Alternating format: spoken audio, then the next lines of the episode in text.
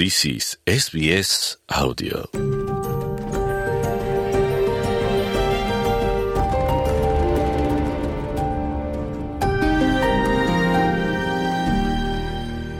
Dalam era teknologi maklumat yang semakin hari semakin canggih, kadangkala memisahkan maklumat yang sahih daripada yang palsu kini semakin rumit.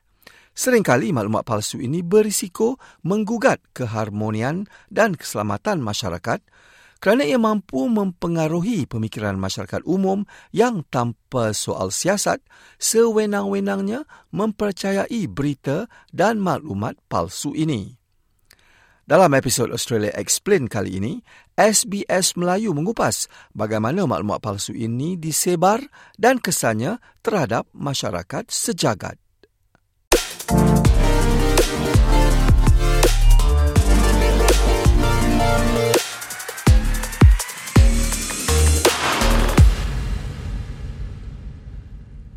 Penyebaran maklumat palsu kini menjadi antara cabaran paling hebat dalam dunia serba digital. Namun persoalannya, apakah yang dimasukkan sebagai maklumat atau berita palsu ini? Dalam bahasa Inggerisnya, misinformation. Sushi Das ialah pengarah bersekutu RMIT Fact Lab, sebuah unit di Universiti RMIT khusus untuk mengenal pasti sama ada sesuatu maklumat itu benar atau palsu. Sushidas menerangkan maklumat palsu atau misinformation sebegini.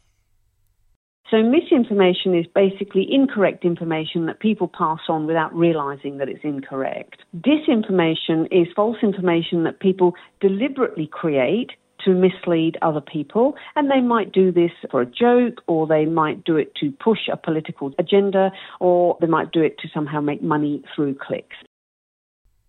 Pengesah fakta seperti Susidas menilai isi kandungan media sosial yang menjadi viral untuk mengenal pasti sama ada ianya mengandungi maklumat palsu. Ini membabitkan penyelidikan mendalam bagi mengesahkan kesahihan dan ketepatan maklumat yang disebarkan ke khalayak ramai. Menurut DAS, tajuk berita utama di Australia dan di luar negara seringkali mencetus maklumat palsu dalam media sosial. For example, at the moment there's the war between Russia and Ukraine, so there is misinformation and disinformation around that war. There is another war in the Middle East, so we've got the Palestine and Israel situation, and there's a lot of misinformation and disinformation around that too. We're also seeing regularly financial scams, health related misinformation, Dr. Timothy Graham ialah Profesor Madya dalam jurusan Media Digital di University of Technology, Queensland.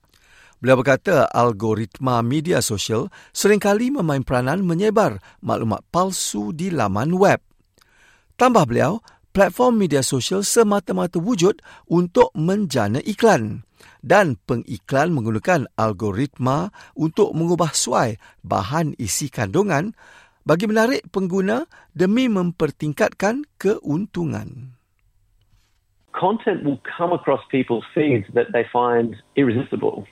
Humans are sort of hardwired and socially and emotionally set up for you know really emotive, uh, media-rich content that, that may not necessarily be factual. And I think platforms will tend to boost and promote content that's getting immediate reactions, like really bursty reactions from people. And people are very quick to share stuff that, that makes them feel something strongly, whether it's funny, whether it's you know, something really negative. Penyebaran maklumat palsu atau misinformation berpunca akibat beberapa faktor.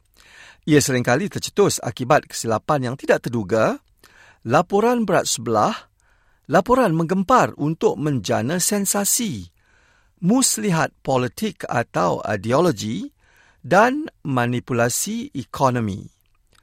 Manakala teori konspirasi pula membabitkan perancangan atau plot rahsia berbeza dari penyebaran maklumat palsu atau misinformation yang seringkali merangkumi maklumat secara amnya tanpa mengandungi elemen teori konspirasi.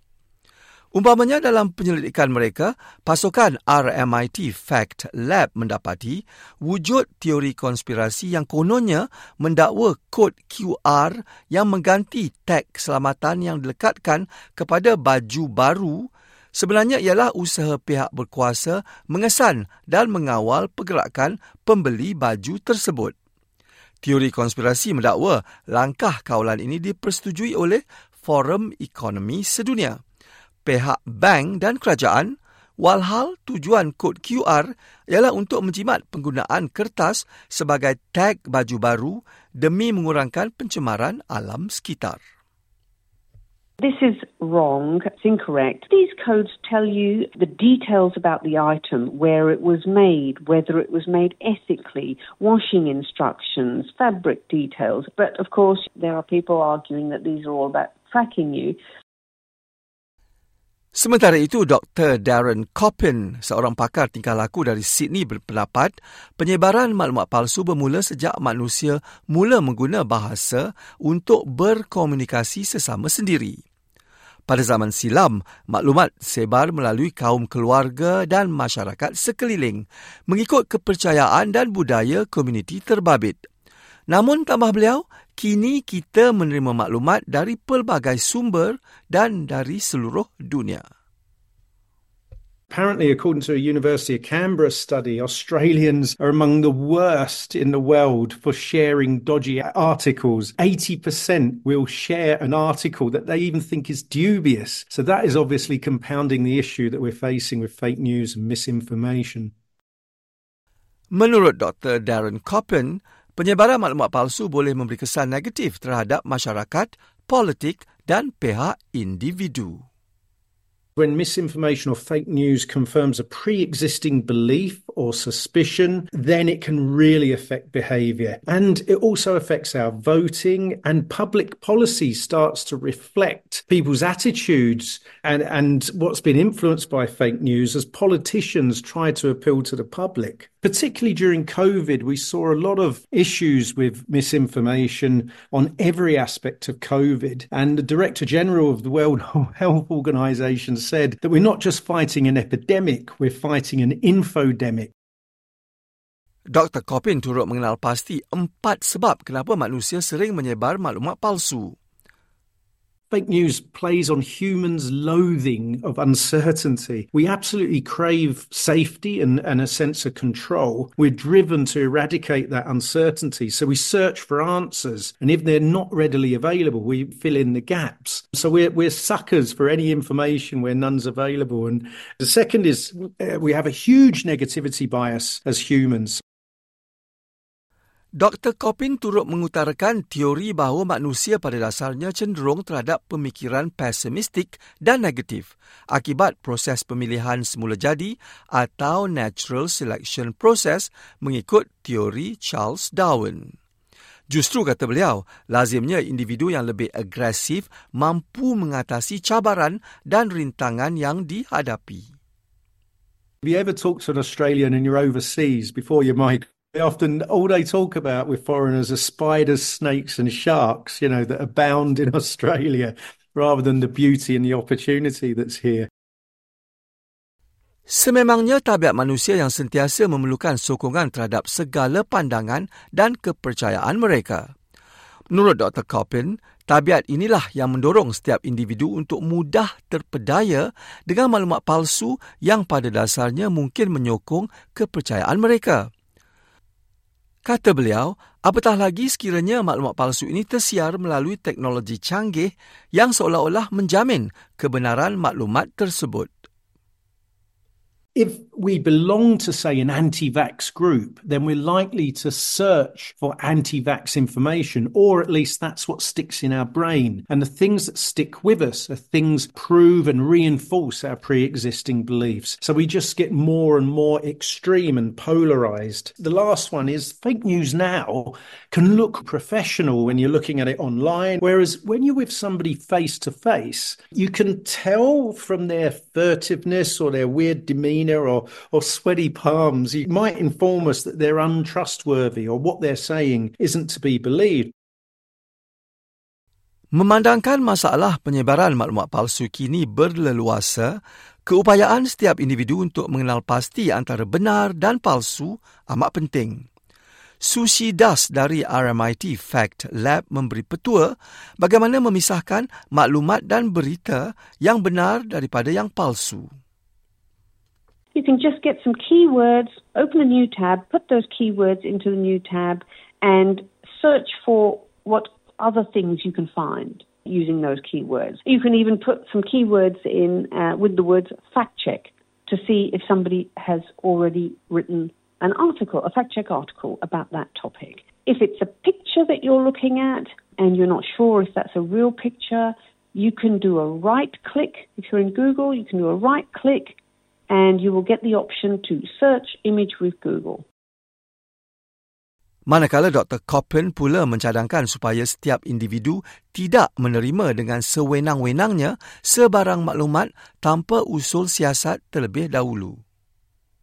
Stop and think would I repeat this or would I say this to somebody's face in public? And if you're not sure, then please don't forward and share things because you're just you're contributing to a multiplier effect of, of misinformation. And secondly, be wary of your own search term biases. Dalam pada itu, Profesor Timothy Graham dari University of Technology Queensland menerangkan apakah cabaran seterusnya dalam dunia teknologi maklumat yang semakin hari semakin canggih.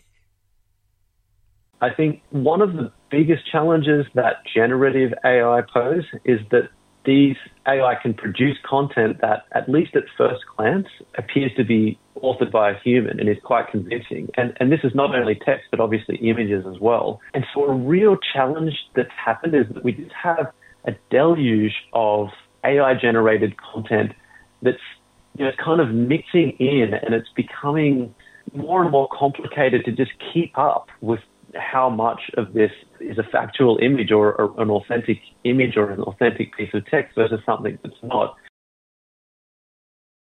Dalam dunia serba canggih yang melihat maklumat palsu dianggap suatu kebenaran, setiap individu mempunyai tanggungjawab untuk mengesahkan maklumat yang diterima. Apa yang penting, setiap insan perlu menapis, memikir dan menafsir terlebih dahulu segala maklumat yang diterima melalui media sosial dan dari sumber-sumber lain di laman web. Pilih perbualan dan dialog yang sivil dan cuba elak dari melempar fitnah dan penghinaan, lebih-lebih lagi melalui media sosial. Sedaya upaya, elak dari menjadi ejen penyebar kabar angin dan maklumat palsu.